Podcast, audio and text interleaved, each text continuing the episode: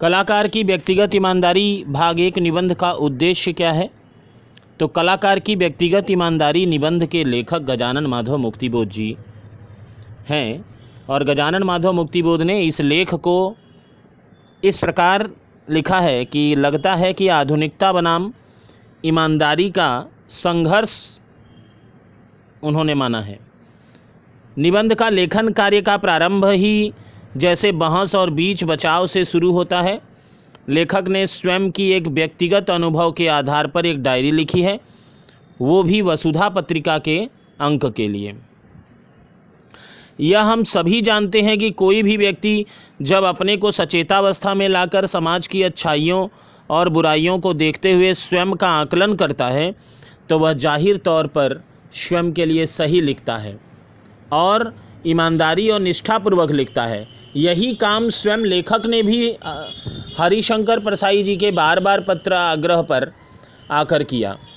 लेखक के बगल वाली गली में यशराज जी, जो पूरा का पूरा साइंस की तरह हैं, कलाकार की व्यक्तिगत ईमानदारी अर्थात कला और साहित्य के व्यक्ति को कुछ नहीं समझते हैं, वो लेखक के इस ईमानदारी पूर्ण कृत्य कार्य को एकदम जाली और फ्रॉड कहते हैं। इसका परिणाम यह हुआ कि लेखक के ऊपर जैसे वज्रपात हो गया। वह अपनी मेहनत से बनाई गई डायरी को यूँ ही धूल राख बालू समझने लगा। लेखक कहता है कि उसने तनिक भी गुस्सा नहीं किया, क्योंकि वह अपने स्वभाव को अंतस्थ रखता है और अपनी परंपरा की बौद्धिक संस्कृति को हमेशा बनाए रखने का कुशल नेतृत्व भी, कुशल नेतृत्व करता है। इसलिए उसने अब तक बुद्धि से ही स्वयं को संचालित किया है और उसके लिए यह एक लंबी प्रक्रिया के समान है, जो अनवरत चल रही है। लेखक अपने जीवन संबंधी अवधारणाओं को बताता है कि वह एक महा महाविद्यालय या विश्वविद्यालय नहीं है, जो समय बीतने के साथ साथ बहुत बड़ी होती जाती हैं। अपितु एक प्राइमरी पाठशाला की तरह है, जहाँ सीखने के लिए खुद को टाट, बोरियों और से लेकर और उस पर बैठना पड़ता है और तनिक सी गलती पर, गाल पर बड़े तमाचे से भावनाओं को सहना पड़ता है। वह ज़िंदगी जैसे उलझन भरी, उसमें भय समाहित है, आतंक है, किसी न, किसी से उठने गिरने वाली मन की विचित्र आशंकाएँ। ज़िंदगी कोमल गात है, पर जैसे बच्चे का मुलायम छोटा सा शरीर हो। उसमें गुरुजी की भयानक मूछें जो दोनों तरफ़ तलवार की तरह लटक रही हैं, और लेखक सोचता है कि वह जल्दी से बड़ा हो जाएगा और जीवन की गुत्थी सुलझ जाएगी। पर अगला पड़ाव, उसका यह है कि ज़िंदगी का पाठ पढ़ना है। ज़िंदगी भर गुणवान, ज़िंदगी भर ज़िंदगी भर गुणगान करती है। ज़िंदगी मरने तक प्राइमरी स्कूल ही रहेगी। क्योंकि शुरू भी यहीं से होती है, ज़िंदगी और अंत भी यहीं यहीं होता है। लेखक जहाँ हमें बताते हैं कि ज़िंदगी पहले ही बदतर प्राइमरी स्कूल होती गई, अर्थात लेखक यह बताता है कि हमारे देश की जो प्राइमरी जड़ है, प्रारंभिक अवस्था है, वह एकदम से बदतर, बेकार और लाचार हो गई है। ठीक उसी तरह ज़िंदगी भी है और प्राइमरी पाठशाला भी है। अपने से अलग हटते हुए लेखक हमारा ध्यान विज्ञान वर्ग की शाब्दिक प्रवाह की ओर मोड़ता है। और कहता है कि यशराज की बात तो आला दर्जे की है, अलग किस्म की है। वह महान वैज्ञानिक आइंस्टाइन की बातें करता है। प्लाग और लाप्लास महोदय तो उसके जबानी इशारे पर नाचते हैं, फिर आत्मग्लानी से भर लबालब होकर कह उठता है कि उसके विपरीत मैं क्या हूँ। फिर अपने को सचेतन की अवस्था में लाता है और कहता है कि यह मैं तुम अपने अंदर से तोड़ दो क्योंकि यही भारतीय संस्कृति की देन है और संदेश भी। इसके लिए विज्ञान वर्ग संवेदनहीन है। लेखक के मन में यशराज की बात को सुनकर बराबर न जाने क्या क्या विचार कौंध रहा था। उसे अपने अंदर का भय झकझोर रहा था कि मैंने जो डायरी लिखी है, अब उसके लिए भूमिका कैसे लिखूं? सबके पीछे निर्देश सूची लगानी थी, आदि आदि।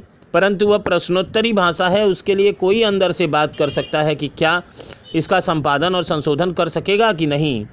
क्या वह मास्टरपीस की भांति उसे उपस्थित कर सकेगा कि नहीं? अर्थात वह जो लिख देगा, वही अंतिम सत्य होगा कि नहीं? तब उसे अपने बूढ़े पिताजी की याद आती है और उन्होंने कहा था कि आखिरी सांस छूटने तक नया सीखना पड़ता है। यशराज और लेखक का वाद विवाद जारी है। बातचीत का विषय व्यक्तिगत ईमानदारी को लेकर है। लेखक अपने व्यक्तिगत ईमानदारी के अर्थ के रूप में बताता है कि जो भाव या विचार जिस स्वरूप को लेकर प्रस्तुत हुआ है, उसको उसी स्वरूप में ही प्रस्तुत करना लेखक का धर्म है। परंतु यशराज इस बात को मानने को तैयार नहीं। यशराज का मानना है कि ईमानदारी मात्र आत्मपरक न होकर उसमें वस्तुपरक पक्ष भी होना चाहिए, नहीं तो कविता या भाषा एका, एकालाप में केंद्रित हो जाएगी। वह इसके लिए छायावादी युग की कविता को उद्धृत करता है। यह सही भी था क्योंकि छायावादी युग बिल्कुल आत्मपरक हो गया और एक सीमितवाद के रूप में ही रह गया। लेखक बताना चाहता है कि यशराज की बातों से मालूम होता है कि वह नई कविता का हिमायती है और जबकि ऐसा नहीं है, उसमें भी कमियाँ निकालता है। यशराज कहता है कि नई कविता एक ढर्रा बन गई है, जब बस ज़रूरत है तो उसके शिल्प विधान पर अधिकार होने की। लेखक बताता है कि यशराज का तर्क बिल्कुल सही सा लगता है क्योंकि सत्यत्व को तभी उत्पन्न होगा जब उसमें वस्तु तत्व का वस्तुमूलक आविर्भाव हो।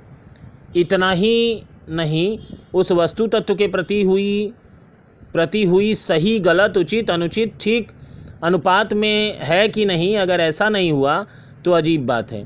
प्रस्तुत निबंध में लेखक यशराज की बातों पर व्यंग भी करता है कि हज़रत काव्य प्रक्रिया ज्ञानात्मक प्रक्रिया नहीं परंतु यशराज अपने अकाट्य तर्कों से बताता है कि ज्ञान और बोध के आधार पर ही भावना की इमारत खड़ी है।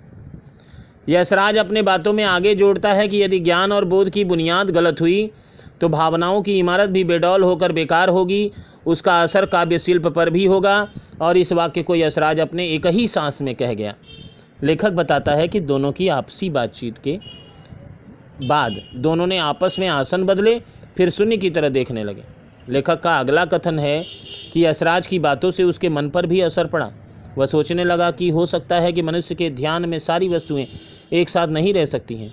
लेखक का भीतरी मन उसके अंदर का सारा विचार जगत मूर्तिमान हो उठा और अंत में लेखक कहता है कि यदि यशराज किसी व्यक्तिगत डायरी को गलत ठहरा सकता है तो ज़रूर उसके पीछे कोई ना कोई ठोस तर्क है। इस बात को हमें समझना चाहिए। निबंध के आखिर में लेखक भी मानता है कि कुछ आलोचक भी तो झूठ के साथ साथ सच बोल करते हैं, बोला करते हैं, उसने कुछ आलोचकों का नाम ले भी लेना चाहा, परंतु लिया नहीं, और अपने संस्कार के वसीभूत होकर वह कहता है कि वह शांत तो बाहर से है, पर उत्तेजना अंदर से घर कर रही है। कर रही थी। उसका मन यशराज से और लड़ने और उसके तार्किकता को सुनने का कर रहा था। तो इस प्रकार आप इस प्रश्न का भी उत्तर कंप्लीट किए।